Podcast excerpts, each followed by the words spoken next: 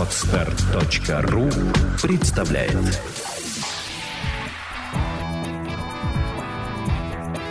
Александра и Андрей Капецки в лучшем психологическом подкасте «Психология, мифы и реальность».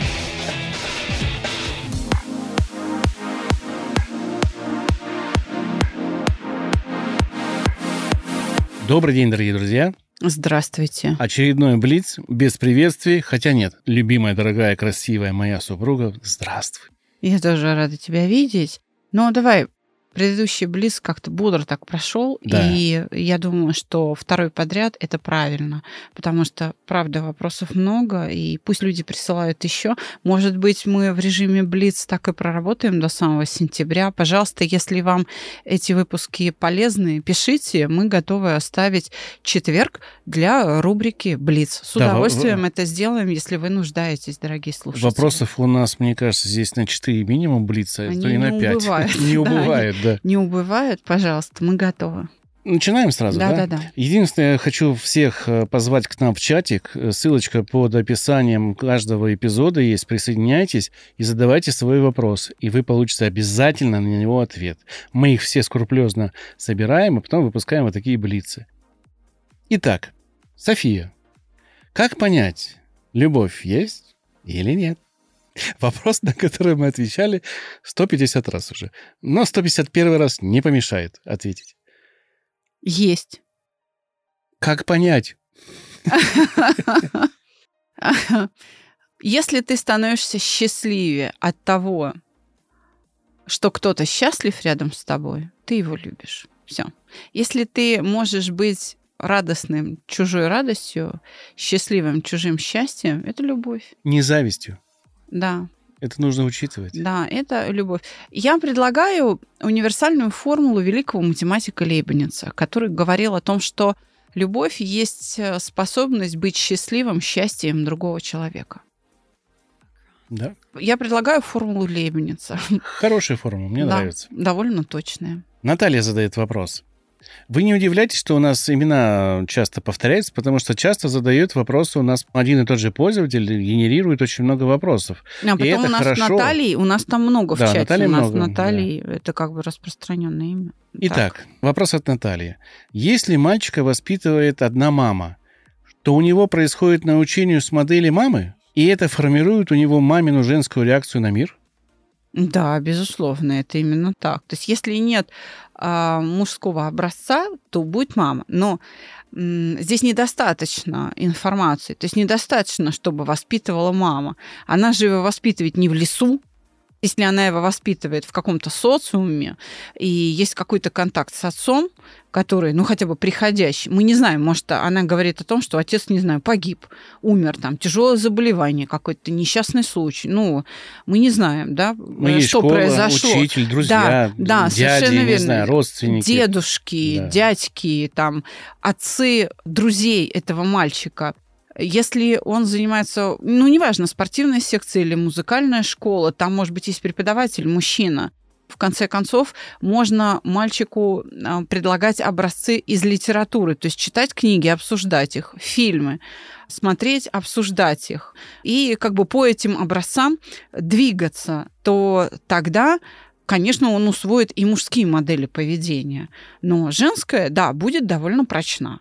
То есть женская часть, она будет довольно прочна, но это не должно вызывать такую обреченность. Так что, да, формирует. Да, то есть ты же не в вакууме но не в находишься. полной мере. Да, не, не абсолютно. Хотя если, допустим, взять семью, в которой водитель, который возит ребенка в школу, женщина, бабушка, мама, сестра, а, он учится в школе, где одни девочки в классе, да, сто процентов будет мальчик-девочка. Да, увы. Ну а так, в принципе, какая-то часть мужского поведения, он, он добывает это поведение из э, латентного научения, смотря на других мужчин. В общем, я бы пола. сказала, что здесь дело не в том, кто воспитывает, а, А в том, как. Да, Да, вот это ключевое, да. Следующий вопрос пришел от э, пользователя с буковкой Ю. Нету имени, к сожалению, но буковка Ю в его м, Мгм. Хорошо. значке присутствует. Поэтому вопрос от Ю. Мгм. Здравствуйте. В сегодняшней заметке есть такая часть. Тот, кто приносит извинения, не считая себя при этом униженным, показывает, что чужие чувства для него важны. Это проявление любви и мудрости. Это отношение имеет какой-то из статей, которая вышла перед тем, как он задал вопрос. Ну, в нашем канале, да, Да, нашем публикуются. канале. Это обсуждение к статье. Так, И дальше следует перечень рассуждения, которое у этого человека давай вызвало... послушаем. Мгм. А что, если один человек приносит извинения, а второй не принимает их под такими предлогами? Первое. Зачем извиняться, если потом снова опоздаешь, сделаешь не то другое поведение? Мгм. Хорошо. то так. другое через д- дефи- ну, Да-да-да. да. Расходящееся с ожиданиями первого. Мгм. Это первый вариант. Второй вариант. Зачем мне извинять человека, если я про него все уже понял? То есть оценил как неблагонадежного, и поэтому не даю шанса примириться. То есть Мгм. оценочное суждение, да, сразу Мгм. так присвоил, действия какие-то не Мгм. понравились предыдущие. Третье. Я тебе дал вот столько, отмерить руками показывает много, Мгм. уважения. А ты каждым действием этот уровень снижал, снижал, снижал, пока оно не закончилось. Мгм. То есть сам это все вот убрал, да? Мгм. Что вообще может означать ситуация номер три с точки зрения саногенного мышления? Когда один человек устанавливает другому лимит на ошибки, читая неправедные ожидания, причем ты о лимите узнаешь тогда, когда он уже закончился. Ну, то есть тот, кто узнает да, об Да-да-да. этом. Что это такое? Неумение прощать или тот самый популярный ныне абьюз, или наоборот, это правильная позиция? В контексте. Никакие не измены, не оскорбления, не предательства, ну, к вышеперечисленным Да-да-да-да-да. ситуациям, да, а не то поведение в быту, которое ожидалось. Мгм. То есть не какие-то грубые, да, Да. вот, а именно э, обычное поведение, вот, э, не знаю, Мгм. по- сходи, принеси хлеба. Да, по умолчанию здесь а, подразумеваются отношения в семье. Это семейные отношения. Потому что для рабочих отношений это не проблема. Действительно, есть лимит ошибок, и это абсолютно правильно. Не подходишь ты как работник, до свидания. Но это необходимость, это саногенная позиция. Тут все дело в продуктивности, в КПД, который мы получаем на эту рабочую единицу для бизнеса. То есть не соответствует требованиям, ну, скажем, э, КПД вот этих, нет э, выход годного, минимальный, до свидания. И все, меняем. Или ротация кадра, или увольнение, или там еще То есть что-то. саногенное мышление – это найти силы, чтобы не взять работника или Да, уволить или его. уволить, да. Значит, всегда нужно смотреть в причину. Если работник соответствовал, соответствовал и вдруг перестал, значит, речь идет о, допустим, снижении уровня здоровья или какие-то проблемы за бортом э, компании в жизни или проблемы внутри коллектива. На это надо обращать внимание. Если он никогда не соответствовал, значит, ты ошибся с приемом человека на работу. На первом шаге. Исправляй. То есть здесь не может быть э, никаких других вариантов. Но, судя по тому, что а, обсуждается, а, речь идет о семейных отношениях. Значит, вот эти все аргументы и вот эти все три а, магистрали, так сказать, защиты пострадавшего да, от причиненных ему обид, говорят о том, что этот человек другого не любит.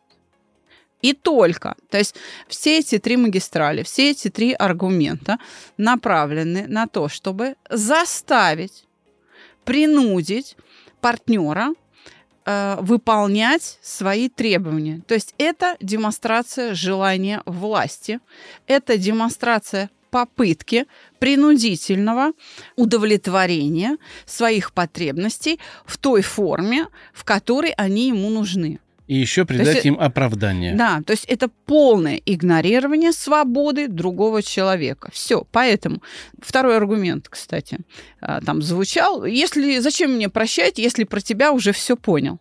Видишь ли, в чем дело, мой дорогой? Не ты один делаешь выводы, я тоже. А тебе сделаю соответствующие выводы. Это не происходит в одностороннем порядке. Если ты не хочешь прощать, окей, продолжай мучиться, и мы вспоминаем пример с пальцем и дебилом из предыдущего Блица.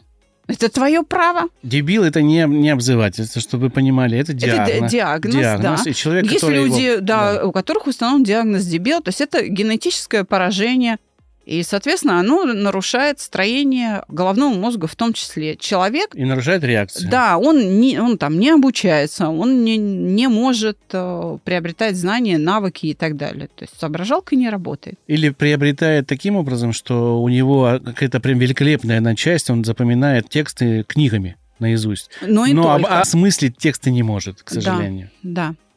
Увы, это инвалидность. Это инвалидность. И Юрий Михайлович Орлов в своей литературе приводит пример с дебилом следующим образом. Палец засовывается в кипяток, палец болит, дебил мучается от боли, но отдернуть эту руку он не может, потому что он не связывает выполняемые действия и получаемый результат. Потому что человек инвалид. У него нет таких свойств у носителя в центральной нервной системе, который может одно с другим связать. К сожалению, вот сигналы не проходят. Собственно, пожалуйста, вам аргумент. Значит, э, кто от обиды мучается? Тот, кто ее испытывает. Если вас принудительно удерживают в состоянии вины, это попытка управления. То есть, да, если человек на самом деле не обижается, но демонстрирует обиду, да, тогда можно говорить смело об абьюзе, То есть, грубо о говоря, манипуляциях. да, грубо говоря, здесь вопросы поступают от человека с завышенными требованиями к жизни. К С, окружающими мерами. Да, не обязательно с завышенными, но с... Специфическими. Даже не так. А как? С неподвижными. Не по- а, они Они не, не, не меняющиеся, да. есть Это так не называемая делаются, да? ригидная личность. Упрямец, ну ради бога, собственно, м, пусть найдет того, кто в Китае сейчас очень популярно. Купи себе резиновую зину и живи, собственно. А в Советском Союзе был анекдот про то, что хочешь идеального там мужа, купи себе телевизор. Он с тобой поговорит и пьянствовать не будет. Вот такие вот. Но есть вопрос второй от этого же человека под ником Ю. Мгм. Второй любопытный вопрос. А, Невыполненное обещание измениться. Это обман или всего лишь следствие искаженного представления о себе? Прощать ли человека, супруга супругу, если тот обманул мои ожидания и в итоге не изменился, не стал пунктуальным, допустим, не стал себя вести приветливее с родственниками, не полюбил ее маму, не хочет чистить свою обувь, хотя его жене за это стыдно перед общими знакомыми. Я тут понимаю, проекция от жены к нему идет, Мгм. да? Примеры дурацкие вроде, однако жизненные. Это с одной стороны. А с другой, как быть, когда это ты, тот, кто обещал измениться и не смог? Просить прощения ведь недостаточно будет, раз я ну, не справился. Это ведь действительно для кого-то повод развестись. И контрольные. Что прощать, а что прощать не стоит? И почему? Где эта грань? Есть Хороший продолжение вопрос. к этому вопросу от других читателей, которые тоже Ну, задали... в чате, по да, у нас такая Но я их, я их задам после ответа на этот вопрос. Я, кстати говоря, э, всем нашим слушателям хочу сказать, что если вы придете к нам в чатик, в Телеграм, да, вы можете участвовать в наших пятничных кейсах. Тот, кто первый после 17.00 в пятницу разместил сообщение с хэштегом «пятничный кейс», кейс по пятницам, да, тот кейс и будем обсуждать. Я тоже в этом участвую. Всегда довольно активна аудитория наша. Мы всегда стараемся помочь. Вот обратите внимание, дорогие слушатели, на э, высокое качество вопросов. Тех, кто с нами общается, слушает, тех, кто читает наши статьи. И, э, скорее всего, этот автор у нас не был на курсе. Поэтому он эти вопросы задает, тем они интересны. Почему так много людей набросилось помогать и отвечать. Итак, вот обещание измениться. Дано, но не выполнено. Это как раз проблема тех самых автоматизмов. Чудес не бывает. Это очень сложно. Измениться как человеку очень сложно. Понимаете? Похудеть, постричься, отрастить волосы, научиться бегать, прыгать, плавать, летать на самолете, выучить иностранные языки, заняться программированием, еще что-то. Готовить еду, в конце концов, чистить обувь. Проще, чем изменить свою какую-то черту характера. Иными словами, человек часто дает такие обещания, абсолютно искренне веря в то, что он может с этим справиться. и не оценивает масштаб проблемы. Но все дело в том, что тот, кто принимает эти обещания, такой же наивный. Он тоже верит в невозможное. То есть получается замкнутый круг. Один дает обещание, которое не может выполнить, а другой верит обещания, которые невыполнимы. То есть два дурака, так скажем, сошлись, да? А, не обижайтесь, дорогие друзья. Ну, это правда. Поэтому что нужно? Ну, во-первых, не давать обещания, измениться. Если ты не знаешь как. Вот если ты знаешь как, что нужно сделать, ты точно знаешь, вот делай раз, делай два, делай три, и ты поменялся. Если у тебя такая технология в руках есть, да, давай обещание, меняйся.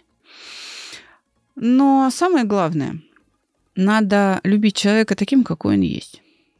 Вы знаете, ведь вот весь диалог с этим пользователем, он показывает на попытку изменить другого, любой ценой встроить его в свои ожидания. А влиять надо не на других людей, а на свои ожидания к нему. Вот с этим идеальным человеком, который чистит обувь, там, говорит смешные анекдоты, там, не знаю, что еще. Он там худой, умный. И делает все, что ты и хочешь. И делает все, что ты хочешь, да. С ним жить, конечно, проще. Во-первых, надо задать вопрос, а ты такой человек? Вот ты такие ожидания выставляешь. Ты-то сама или сам, ты вот именно такой идеальный, ты все чужие ожидания выполняешь. И второе, а ты попробуй любить такого, какой есть, потому что ты сам далек от совершенства. Вот тебя любят таким, какой ты есть. А каким? Который пукает, какает, спотыкается, что-то не умеет, что-то забывает, да, ну и так ворчит, храпит, что там еще? У тебя прыщи, в конце концов, да, там еще что-то с тобой происходит. Настроение у тебя меняется. Ты же не всегда безудержно счастлив. Ты бываешь чем-то и недоволен. И тебе иногда надо поддержать и пожалеть. И что-то тебя раздражает, да. Любить надо реального человека. Поэтому вот я ни разу в жизни своей не давала обещания измениться. Потому что я это делала молча. Потому что я понимала, что мне нужно что-то с собой сделать, чтобы все были счастливы. И я просто искала этот путь. Вот и все. Эта стратегия молчаливого такого изменения себя, она наиболее выигрышная. А, во-первых, ты себя не мучаешь а, и других а, не вводишь в заблуждение. Поэтому я бы этому пользователю, как и всем остальным, кто участвовал в диалоге, но они в конце концов там к этому выводу пришли, горжусь воспитанниками проекта, да, они увидели эту проблему. Еще раз повторю самую главную мысль. Перестаньте искать способ управления другим человеком. Дайте ему свободу. Любите его таким, какой он есть. Ищите способ управления собой. Своими ожиданиями к нему. Как и на супружеской жизни а, сказал Александр Андреевич, если ты не хочешь что-то сделать, за тебя это сделает другой. Очень не хочешь... Жестко, да? Да, не хочешь, не хочешь готовить мужу еду, другая приготовит. Все. Во, вот и все. То есть не надо создавать проблемы там, где а, они не нужны. Не нужны Значит, по поводу того, прощать или не прощать, вот это стоит прощать, вот это не стоит прощать. Прощать нужно все потому что прощение прекращает твои мучения. Твои мучения.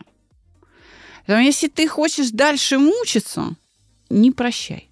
Другое дело, что ты будешь делать вслед вот, за прощением. Только хотел сказать, да. Вот нужно отделить одно от другого, мух от котлет. Конечно, да. То есть прощать нужно всегда, нужно всегда успокоиться и завершить переживание. Это абсолютно внутренний процесс, который никому не виден.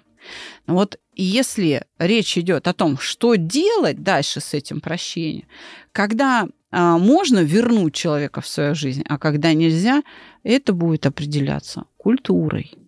И отсутствием эмоций, которые влияют на ваше решение. Потому что когда вы простили, вы уже с ясным умом принимаете решение. Я простил и остаюсь, я простил и ухожу. Да, са- вот и все. сам смысл ситуации, э, он вам становится очевиден. Угу. И исходя из смысла происходящего, принимайте решение. Конечно. Туда или сюда.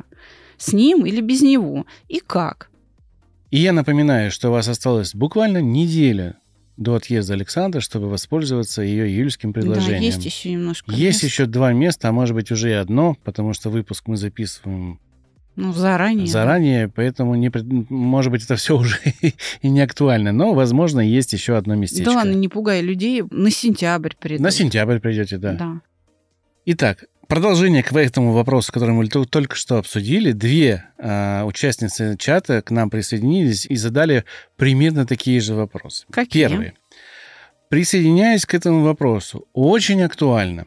Если партнер сам создает ожидания, прямо, открыто, но потом оказывается, что он говорит то, что я хочу слышать, потому что понимает, в противном случае я уйду да, то есть он имитирует свои отношения, ну, свои обещания в виде вот таких предложений, что я угу. это сделаю, да, но не собирается это делать, да. И получается замкнутый круг. Его конкретное обещание неисполнение, повторное обещание. Я каждый раз верю, уж очень искренне убеждает. И второй вопрос в догонку. Кто-то присоединяется, здесь они все короче-короче, но вот такой. Вопрос все в ту же тему. Если партнер упрекает фразы «ты любишь себя больше, чем меня», очевидные ожидания, что партнера будут любить сильнее, чем себя, можно ли с такой установкой построить счастливые отношения? Как снять у партнера это желание? А, вот это очень классный вопрос. Это прям хай-класс а первый? задачка. Значит, первый. Как выйти из, э, из этой круговерти? Это не проблема нужно расставаться с наивностью. Ну, если раз, два, три. Вот ты уже сама описала, ты уже видишь. Здесь ответ ну, есть. тебе врут. Ну, так перестань верить. Ну, да, посмейся и скажи, да я уже поняла, что ты просто не хочешь конфликтов. Я понимаю, что ты и не собираешь. Да что делать будем? Давай что-то с этим решать. Давай не надо поддаваться на эти манипуляции. Но если ты видишь, если очень искренне убеждает, значит, понимает, что ты хочешь в это верить. Значит, это опять же вопрос с ожиданиями. Приведи свои ожидания в порядок. Избавься от иллюзий. И тогда любые его обещания перестанут на тебя действовать. Но вот только в этом случае есть возможность, что он найдет способ их выполнить. Потому что одно дело его пинает в сторону изменений чувства вины, и совсем другое осознание блага что так будет счастливее и ему в том числе. Когда изменения, ожидаемые, скажем, вами, для мужа, там, для жены, видятся как перемены к лучшему, тогда нет сопротивления. То есть, если я понимаю, что приобретя какие-то навыки, ну, например, став более самостоятельной там за рулем, как водитель, да, я тем самым успокою тебя, и э, ты будешь мною больше гордиться, и, и ты будешь спокойнее, ты не будешь привязан, я не буду мешать тебе э, в каких-то твоих делах, потому что отвлекаться, бросание всех дел ради меня изо дня в день, да, когда я попадаю все время в просак, прекратится, и это для тебя будет предметом гордости, и ты готов об этом публично в моем присутствии там заявить, и я буду знать, что я не беспомощная, что, я, что мне от этого будет хорошо, если я ясно осознаю вот это улучшение как счастливое, как повышение уровня моего внутреннего комфорта, я это сделаю. Просто нужно это объяснять тогда будет мотив меняться, тогда человек сам в эту сторону пойдет. Вот, э, собственно, стратегия. Да, это непросто, но это возможно. Это не значит, что это невозможно. А теперь, значит, э, вот этот супер классный вопрос, который, я думаю, на сегодняшний Блиц последний. Установка партнера «ты любишь себя больше, чем меня». Это значит, что какие-то потребности не удовлетворяются. Здесь не всегда речь идет об установке. Может быть, этот человек избалован. Может быть, действительно, ему все время мало. потому что он избалован той системой координат, в которой он воспитывался. И как бы все должно быть подчинено его желаниям. Такое может быть. Значит, э, в эту правду нужно посмотреть и честно ему сказать, что да, в жизни есть моменты, когда не весь мир вокруг тебя крутится. И это нормально да, но это не уменьшает моей любви. Нужно познать и попытаться описать вот эти критерии любви. А когда ты будешь счастлив, опиши. Вот какой объем любви тебе нужен и в чем он заключается, для чего это нужно выявить, чтобы понять, а я вообще в состоянии дать тебе столько любви, а то, может быть, ты что-то такое хочешь, чего я не могу. Вот. Значит, это первое, да? Значит, а второе, но может оказаться упрек вашего партнера справедливым. Вы действительно, возможно, эгоистичны, и, возможно, вы действительно не удовлетворяете его потребности. Тогда это надо признать. Тогда надо признать и учиться. Одному важно умерить свои аппетиты. Но если уже дальше некуда, то тогда надо все-таки удовлетворять потребности партнера, потому что семья это то место, где наилучшим образом удовлетворяются потребности людей. То есть, может быть... Потребность в общении, в уважении, в любви, в признании, в безопасности и так далее. То есть, может быть, система, когда вы говорите «я люблю себя», и еще говорите «и ты люби меня». Такое может быть, вот. да. И тогда нужно признать, что вы не идеальный партнер, и, и претензия оправдана. Да. Такое тоже может быть. Это нужно просто понять, когда это не оправдано, и вы считаете, что да, вы любите этого человека, отдаете ему большую часть своей жизни, а от него прилетает претензия, что вы его не любите меньше, чем себя, то, наверное, он просто где-то еще больше хочет э, да. вашего внимания или времени, которое уходит у вас на какие-то свои потребности, там, на, не знаю, на бег, на йогу, там, на фитнес, не... а он это воспринимает то, что, значит, тогда, когда вы туда идете, вы его не любите. Э, я Хотя бы... все это делать ради него, я, скорее я, всего. Я бы даже обратила внимание вот на что. Это не стопроцентно, не в каждом первом случае, но довольно часто подобного рода взаимные претензии э, звучат у меня на приеме от людей, являющихся эгоистами. То есть два эгоиста друг другу всегда предъявляют такие претензии. Очень может быть, что вы оба избалованы. И вот вы начинаете бороться за эту справедливость. Кто кому чего больше, меньше. Это тоже очень типичный вариант, поэтому надо здесь посмотреть, что у вас у обоих с бескорыстием вообще. Оно присутствует как-то в жизни или нет. Любовь, она не меряется вот этой справедливостью целью создания семьи является счастье всех его членов вне зависимости от пропорции вклада в семью. Вот это надо понимать. Ребенок, например, не может много внести в семью, но он тоже должен быть счастлив. Ну, маленький ребенок да, особенно, я... да. Или, скажем, больной человек, который является членом семьи, он тоже не может большой вклад внести. Согласен. Но это не может быть распределено пропорционально вкладу. Это должно быть распределено равномерно или неравномерно в зависимости от ситуации, в которой находится вся семья. Если кто-то в беде, ему нужно больше любви сейчас. То есть эта любовь, она внутри семьи даже мигрирует. Понимаете, ядро вот это смысловое, центр притяжения любви, он меняется внутри семьи в зависимости от той задачи, которую вся семья сейчас решает, а не по принципу справедливости. Друзья, Добавляйтесь в наш чат, задавайте вопросы. Нам кажется, что рубрика «Блиц» достаточно интересная, и мы, наверное, вот пока нас не будет целый август, да, сделаем просто весь август ответами на, ну, все выпуски сделаем ответы в виде ответов на ваши вопросы. Это будет и актуально для вас, потому что мы закрываем потребности быстрые какие-то на короткие вопросы. И это удобно нам, потому что не нужно готовить очень философские темы, потому что времени до отъезда, ну, просто катастрофически не хватает на решение каких-то обычных задач. Мы вас любим, добавляйтесь в Телеграм, ссылка всегда под э, нашим эпизодом есть. Мы э, рады, что вы есть у нас. До новых встреч. До свидания.